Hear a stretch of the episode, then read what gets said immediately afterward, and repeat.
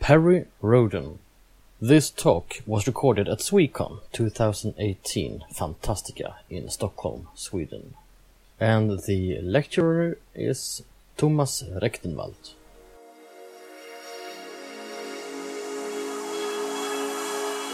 SweCon-poddar. En poddradio från svenska science fiction- och fantasykongresser.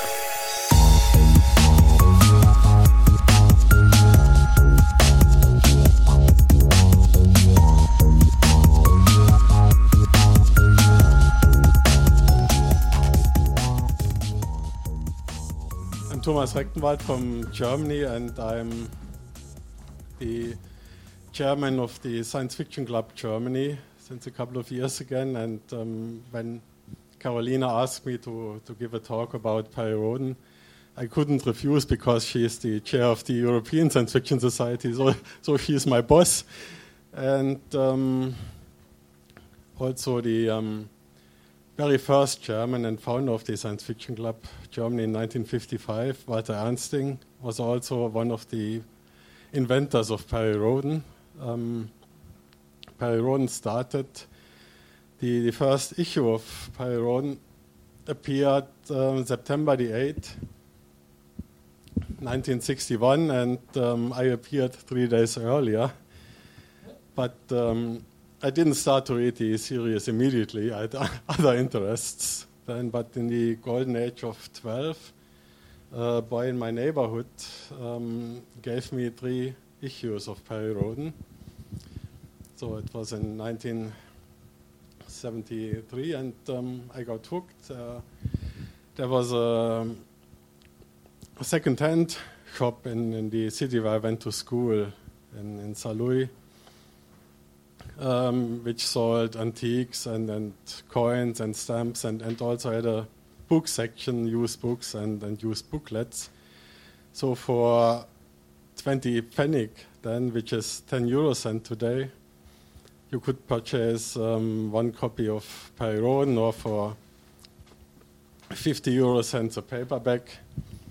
So sometimes I was lucky, someone sold a part of his collection to the second-hand store, and sometimes I took an afternoon bus again to the city, so I could get my hands on a stack of Perry Rhodan, 100 or 200 issues to complete my collection. If you want, I can jump in, if you want to focus on this. Tell a bit about the beginning. I feel it's fascinating that a number of things that Perry Rhodan began with in 1961. This was before John F. Kennedy had this speech in which he said that we're not going to the moon because it's easy, we're going because it's hard, and we're going to do it in this decade. He said this in 1963. That was 2 years after Perry Rhodan started. And they predicted that the first moon landing would be in 1971. And in the first issue, which also has been made a film, they find a crash-landed spaceship. And here comes some fascinating facts about the earliest Perry Rhodan. They crash-landed because the male of the species were into computer games and so absorbed by these screens they were sitting at that they couldn't steer the ship properly. And there was the woman, Thora, who in the film is played by the Swedish actress Essie Persson, who I had contact with in the 70s, by the way. Beautiful lady. And she was the commander of this Earth spaceship, these monkeys which came up from the planet to the moon and discovered the aliens. And that's how it all started. And I think several predictions were interesting in Perry Rhodan, that we came to the moon within 10 years. Reality was better than the fiction. And the second prediction, even more, that computers could become our undoing. Thank you very much for bridging the situation. Here you see the newest, on the right, the newest issue of Payron. Number 3000 will appear next year in February. They are planning some event in Munich or near Munich, I was told. But Payron didn't come out of nothing.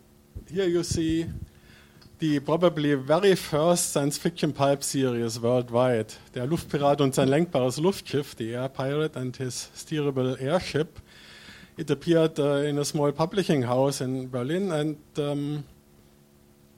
was reprinted sometimes, but had to stop in 1916 because of the German censorship, not because of its contents, but because of paper shortage during World War I. The authors are unknown, and the 32 pages per issue contain stories around Captain Morse, which is Latin for death. He had not only an airship, but also a spaceship and a submarine, and he was not oriented towards superheroes, but more related to Captain Nemo and Robur of the Jules Verne novels. He had even a secret island as a base for his operations, and the series contained all ingredients of the later space operas. All planets were inhabited, sometimes by intelligent people, sometimes by dinosaurs. And he was traveling around fighting enemies or fighting governments, or corrupt governments, and so on. And this series had a high print run, was beloved by school children, mostly boys, but as in later years, like Mickey Mouse and Superman comics, these issues were confiscated by school teachers and destroyed. And the collectors of these series lost their collections during bomb raids, during World War II. And there's only one surviving series, nearly complete series, in the...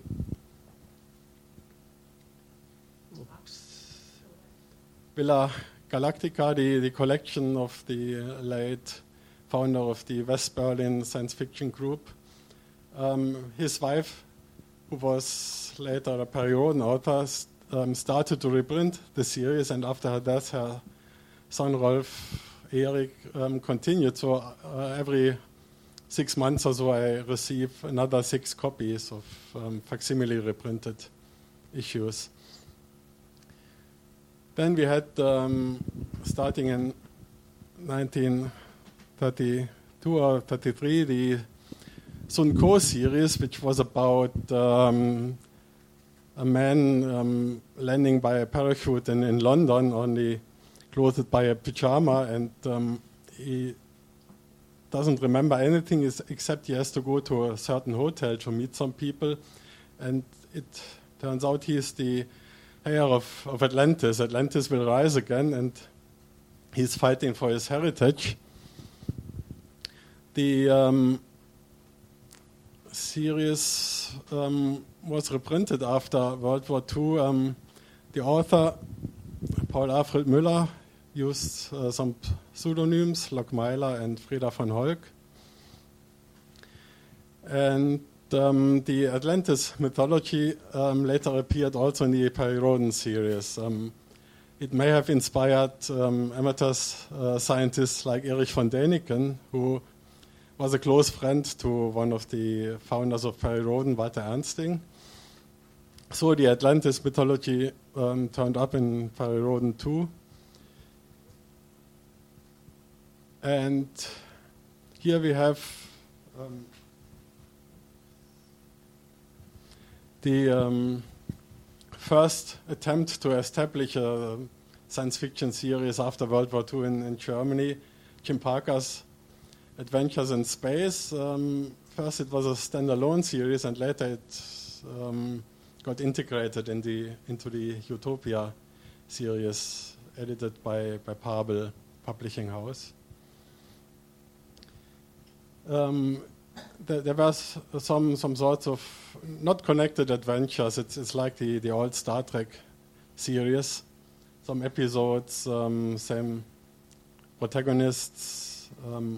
And here we have the comic series Nick, the Spacefarer. It appeared in a very strange format, the so-called Piccolo format, which was 8 × 17 centimeters.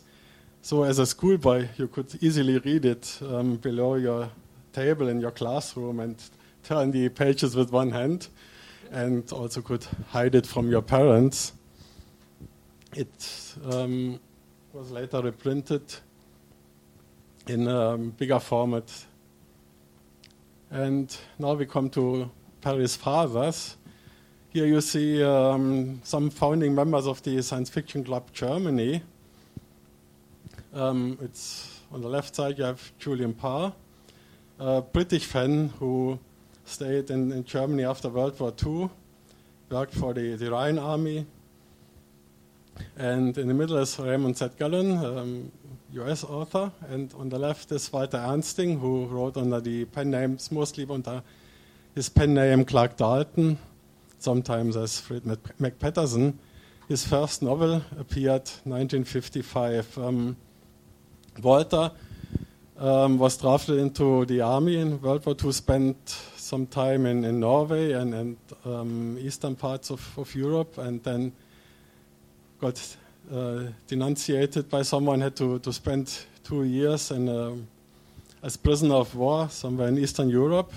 And when he came back, he worked as a interpreter and translator for the Allied forces in Bavaria, and he had access to the special shops for soldiers. You could get either you knew someone who could provide you with whiskey, cigarettes, and such things, or you got a permission to buy your things there. So he got access to the American science fiction magazines like Analog and Astounding and Galaxy, and started to translate science fiction stories for the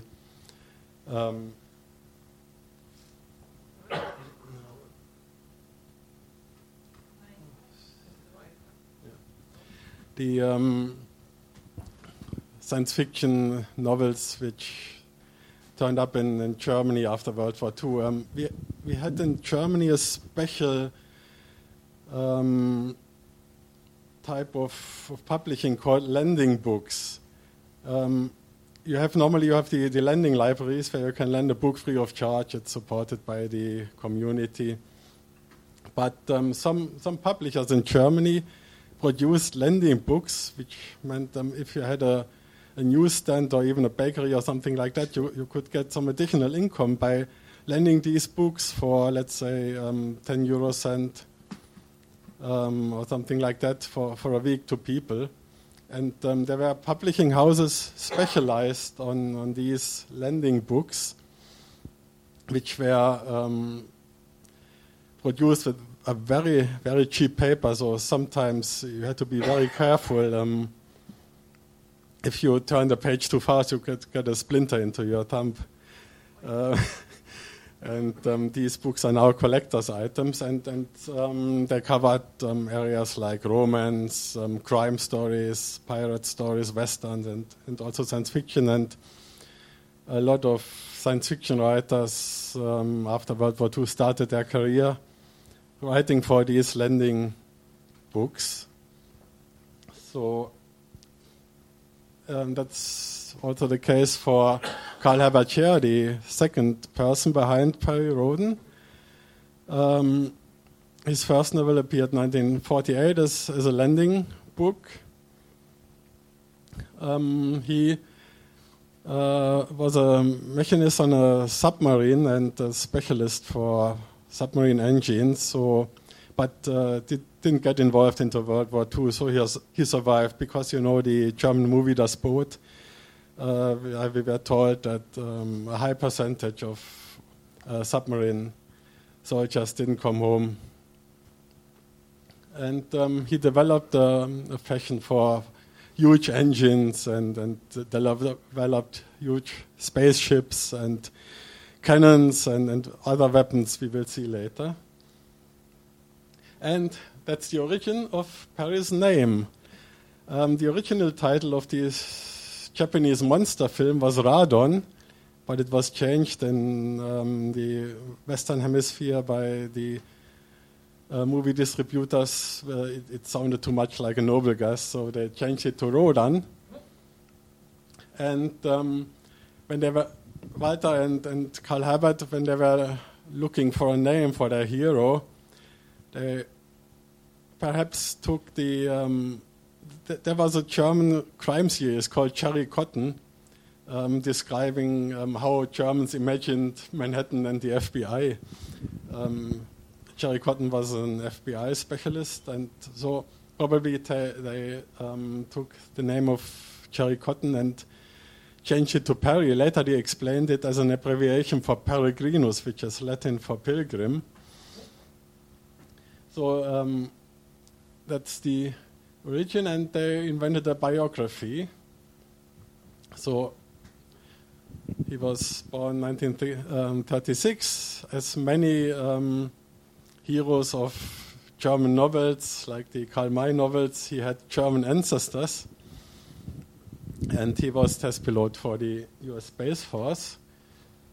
And Wolf explained his first adventure, his flight to the moon, where he met the Arconids, the foreign race. Yeah. No, it came because Perry Roden was early to have readers' pages and make it possible for fans to make contact with each other. And sometimes in the 70s, it came a letter from Frank Rodan. And it turned out that the name existed, and that somebody in Germany actually had the name. That's why, and he was from Bavaria, so it's actually based on an existing family, Rodan. Also about the connection with Jerry Cotton, it was made research that names like Jerry Cotton, Harry Potter, etc., they kind of flow in a successful way, that it has a sound, at least in German. So it was very deliberately chosen, the name Perry Rodan. Jerry Cotton was successful, and they probably also Harry Potter, which is not the first. Harry Potter, the Rowling's hero, is not the first time Harry Potter was used. It's the second time, actually. We can... Email, not home site. No, I missed the German clamor often. Which I was surprised before when I saw this Jim Parker, because I'd never heard about that in Germany before. And I feel, could it be that Walter Ernsting deliberately tried to... Yeah. No, I think it's because there were only 43 issues, and it wasn't very successful. It just copied the US type of space opera. But the difference between Perry Roden and these former novels is Perry Roden originally planned for 30 issues, had to have a continuous plot. So normally, if you are a group of writers working for pulp series, like a Western series, you have only to know some basic items, like the name of your cowboy, color of his head, color of his horse, his name of his archenemy, where he came from, and so on. And if you got sick, then the editor took another manuscript from a pile and published it first. But in this case, you got very detailed instructions called exposé, outline. So you had your starting point, like you have a group of people being on planet A, your enemies are in sector Z, and the this and that action had to take place. They had to achieve some goals, and at the end of your novel, some were on planet C, some people are crash landing on planet D, and then your successor had to continue. at the next novel, and you had to deliver your manuscript right in time. You had a very tight schedule. So there were people who could work under these conditions and others couldn't. So in the beginning there were Walter Ernsting and Clark Dalton, then Klaus Mann, a.k.a. Kurt Maar. And then they got more and more authors. Some dropped out because they couldn't manage to handle this type of working. And here you have a survey of the first 1,200 numbers, because I stopped reading Perry Rhodan with number 1,198. Here you have the you see 100 to 150 is called the POSBIs, positronic biological roboters. Perry Rhodan's universe used positrons instead of electrons. They had positron computers. It sounds more science fictional than electrons, but building up a computer of antimatter doesn't make much sense. So they had these robots, these biological positronical robots, partly a computer brain, partly a biological brain, and you see some similarities. No, you don't see them. Actually, one of the spaceships of the POSBIs were kids. You have to Yes. These are the... It's not a coincidence. Perry Rhodan was published in English in America until about number 150 and was then forced away from the market. It was not cancelled because it didn't sell. It did sell, but the Americans didn't want to have a German series stealing sales, and that's why Perry Rhodan was forced out of the market in America. I don't know if you knew that. I heard about this, but I'm not sure if it's only a fake news or... Yes, okay. For me, the connection between POSBIs and the Borg is in the form of very young fan in the 1960s, Jesko von Puttkamer. You see him here on the right side, who studied aviation engineering and wrote to Werner von Braun, "Can I come over to the United States?" And later he became spokesman for NASA until his death in 2017. And here you see him as a consultant for Gene Roddenberry. I think it's the first Star Trek movie. So perhaps there's a connection between POSBIs and Borg via the person of Jesko von Puttkamer. Here you have the next. I covered all these. I copied all these covers from the Jubilee issues. You see here some the titles. It's called Cycle or Zyklus in German. They went to Andromeda, to the Andromeda Galaxy, then to the M87 Galaxy. Spaceships became bigger and bigger. The enemy is stronger and stronger. And here you see one of these. In German it's called Risszeichnung. I found the English expression cutaway, or is it rip-off drawing or whatever. I don't know if you have a word in Swedish for this type.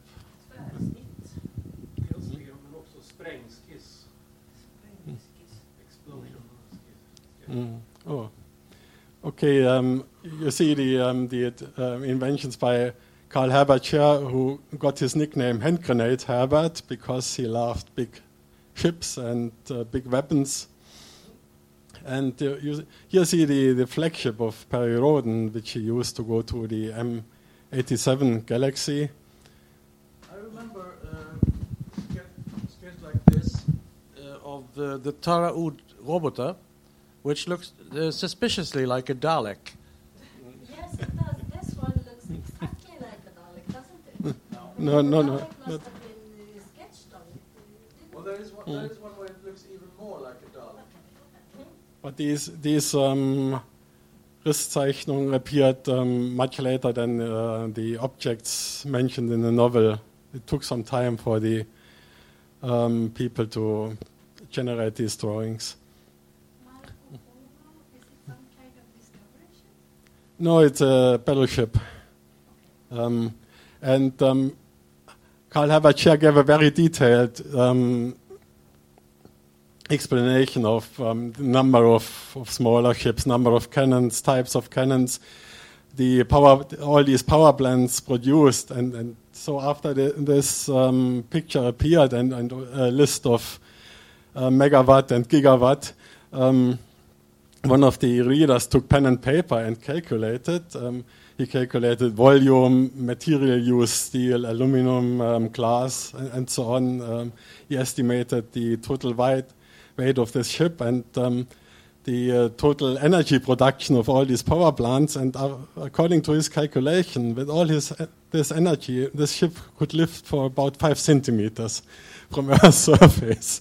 When I was a regular periodic reader, I didn't notice it, but Karl Habertscher, I tried to reread number 500, and Karl Habertscher is terrible with technobabble in German. It's technobabble all the way, and that's terribly boring, at least when you're a grown-up. I stopped reading about 1,000-something. Okay. And then... the problem was if you have still the same, only bigger and stronger enemies, readership gets bored, and so the publisher decided to stop this. They were running out of ideas, copied even ideas from Star Trek, the Mirror Mirror episode, and even one of the worst Star Trek episodes ever, Spock's Brain, had Perion's brain stolen and transferred to another galaxy. So a younger author, William Foltz, took over, wrote these outlines, and it was also a time in the 1970s, 80s when the Green Party showed up, and there were discussions about environmental... It's a great story when his brain was stolen. I remember that was really thrilling me all the way. But when you were buying some novels in the 1970s, sometimes you could discover on the back cover a now familiar face advertising for Anabolica. Isn't Anabolica there is about? Yes. Okay, all right. He just started his career in Hollywood as Arnold Strong in the movie Hercules in New York. If you remember, you couldn't watch this movie, but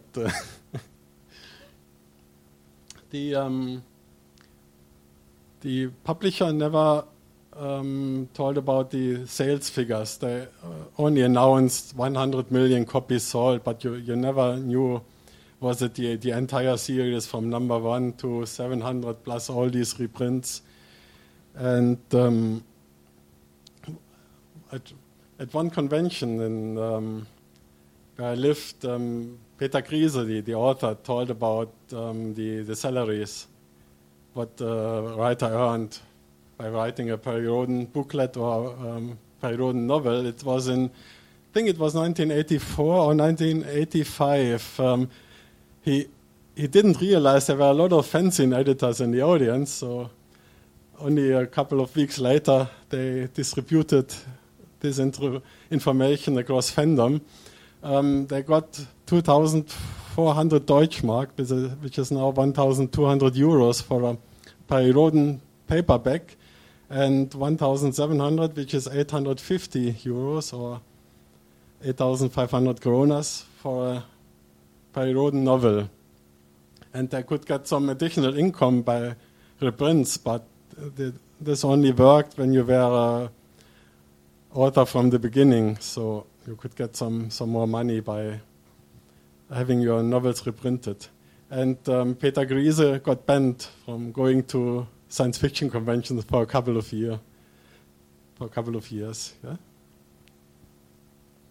So now you have some other Jubilee issues, and then the readership was growing and growing. We had the highest birth rates in Germany between 1960 and the peak was in 1964 when my sister was born. So when the people got into the reading age 10 years or so later, there was a huge potential readership, and there weren't content with only the Perioden novels, so they had these spin-offs, the Perioden Planetenromane, planet novels, and also comic series produced in Italy, and sometimes they gave strange names to the figures like Bart Hill and Terence Spencer, I remember one episode. But in the first issues contained only the same plot as the first Perioden novels, and then they changed it, and it got very innovative, had a lot of good illustrations. And here it's a figure that showed up in issue number 50, Atlan, a survivor from Atlantis, an Arkonid who appeared in issue number 50 and had some quarrels with Perioden, and then they became friends. So he got his own series, and here were some audio dramas, vinyl, in vinyl format and music cassette format. And then they took the Perioden booklets and left out all these repetitions and single adventures which didn't belong to the arc of Perioden. Sometimes when you were a new author in the series, it became a chance to show your talent by writing a novel which didn't depend on the plot. So some filling novels, and nowadays they have some guest authors, even Andreas Eschbach, who was guest of honor at the Eurocon in Dortmund. Andreas tells the audience, writing for Perioden is like getting invited by the Rolling Stones to join them with your guitar for one gig.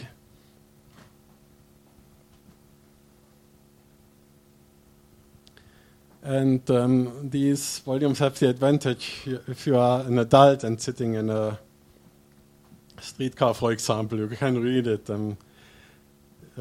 If you have a Perioden booklet, some people are ashamed to show it to the other passengers, and or wrapped it into a news magazine. And of course, other publishing houses realized the success of the Perioden series and tried to establish their own series. Here is one created by a former Perioden writer, Kurt Brandt, who left the Perioden team because of some dispute between him and the publishers or his colleagues. And originally, they wanted to name it Rondark, but Pavel, the Pavel publishing house was complaining it sounds too much like Perioden. So they had to change it to Rendark. And here's another one, a short-living series by a competing publishing house, Bastei. And this one was try to establish a kind of anti-Perioden series, not about a single hero and his friends, but a group of people. It was the concept was by, and writers were some left-wing authors. Thomas R.P. Mielke now writes historical novels about Charlemagne and other German figures. And here you see the more or less successful attempts to establish Perioden abroad. Fia Carlson gave me a copy of a reprint of a Perioden planet novel. You see prices for Germany, Austria, Switzerland, Belgium, and Luxembourg. So it's of course available in German-speaking countries or countries which have a German minority. But there were some translations into, to get your food into foreign markets. Some stopped very early, some were continued by fans, like in Brazil, when there was a gap. You can go to the paripedia.de and perhaps use Google Translate to get some more information about. I would like to point out that Periroden has received a lot of criticism in Germany because it was hugely successful. But the greatest service that Periroden did to German fandom was that it was very fandom friendly. Most of the authors were science fiction fans themselves, and also the new generation of authors are science fiction fans. The chief editor Klaus Frick today is from fandom, started with making fanzines, and they all try to keep up original fandom traditions, that you don't have a distance between the writers and the audience, that we're all one big happy family. I was 17 when I met Walter Ernsting the first time. My knees trembled because I met a god. I have read these books, and, but he took it out of me very quickly. Relax, boy. He had this attitude, and also the authors today have it. Okay, since I have only 5 minutes left, You can go to YouTube and key in Periroden and find a lot of information. Also a version dubbed into English of the only Periroden film so far. It's more a crime story than a space story. Cheap special effects. It's a wonderful turkey. Yeah, strange dialogues. And here's a single you can also listen to at YouTube. Fortunately, you don't understand German. The text is horrible. And this one was produced for the 20 years of Periroden, 1986. Also, and here you have composer Christopher Franke, who also worked for Babylon 5, the soundtrack for Babylon 5. He produced a more sophisticated album. I think you can also find it on YouTube. That one is actually quite good. Mm-hmm. Here you see a picture of German fandom in front. Here is Karl Herbert Scheer next to Walter Ernsting. In the 1960s, there wasn't a big difference between Periroden and general German science fiction fandom. And if you were a big-name fan, you could show up in some of these novels. Your name more or less changed, mostly by Walter Ernsting, Clark Dalton. And you see the second to last, some of you may perhaps know Eckhard Marwitz, who produces an instant fanzine Confect at German and international conventions. He was an early critic of Periroden, so he didn't survive the episode. And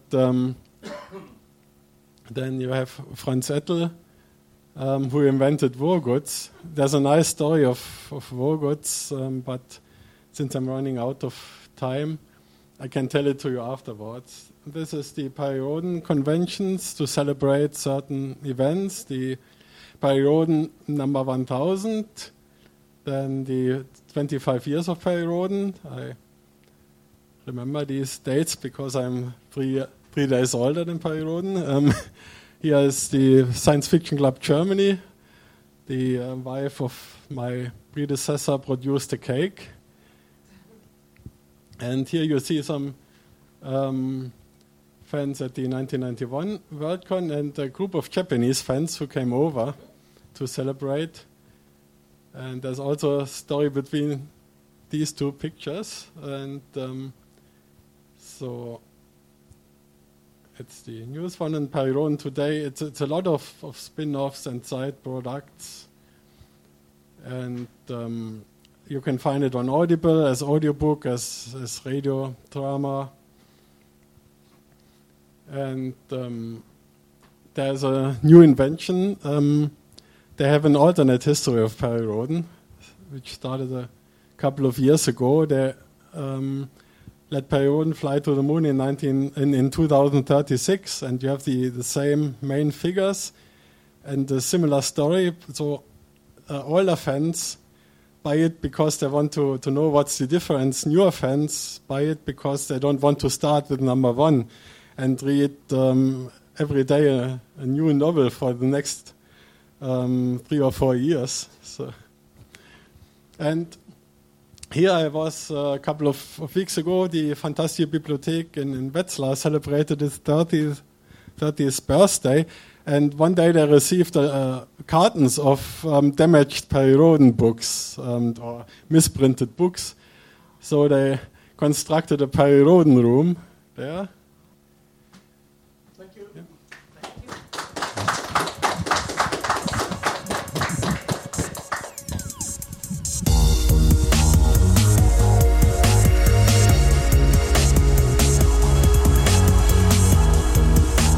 Musiken av Psychedelic Pedestrian från Free Music Archive.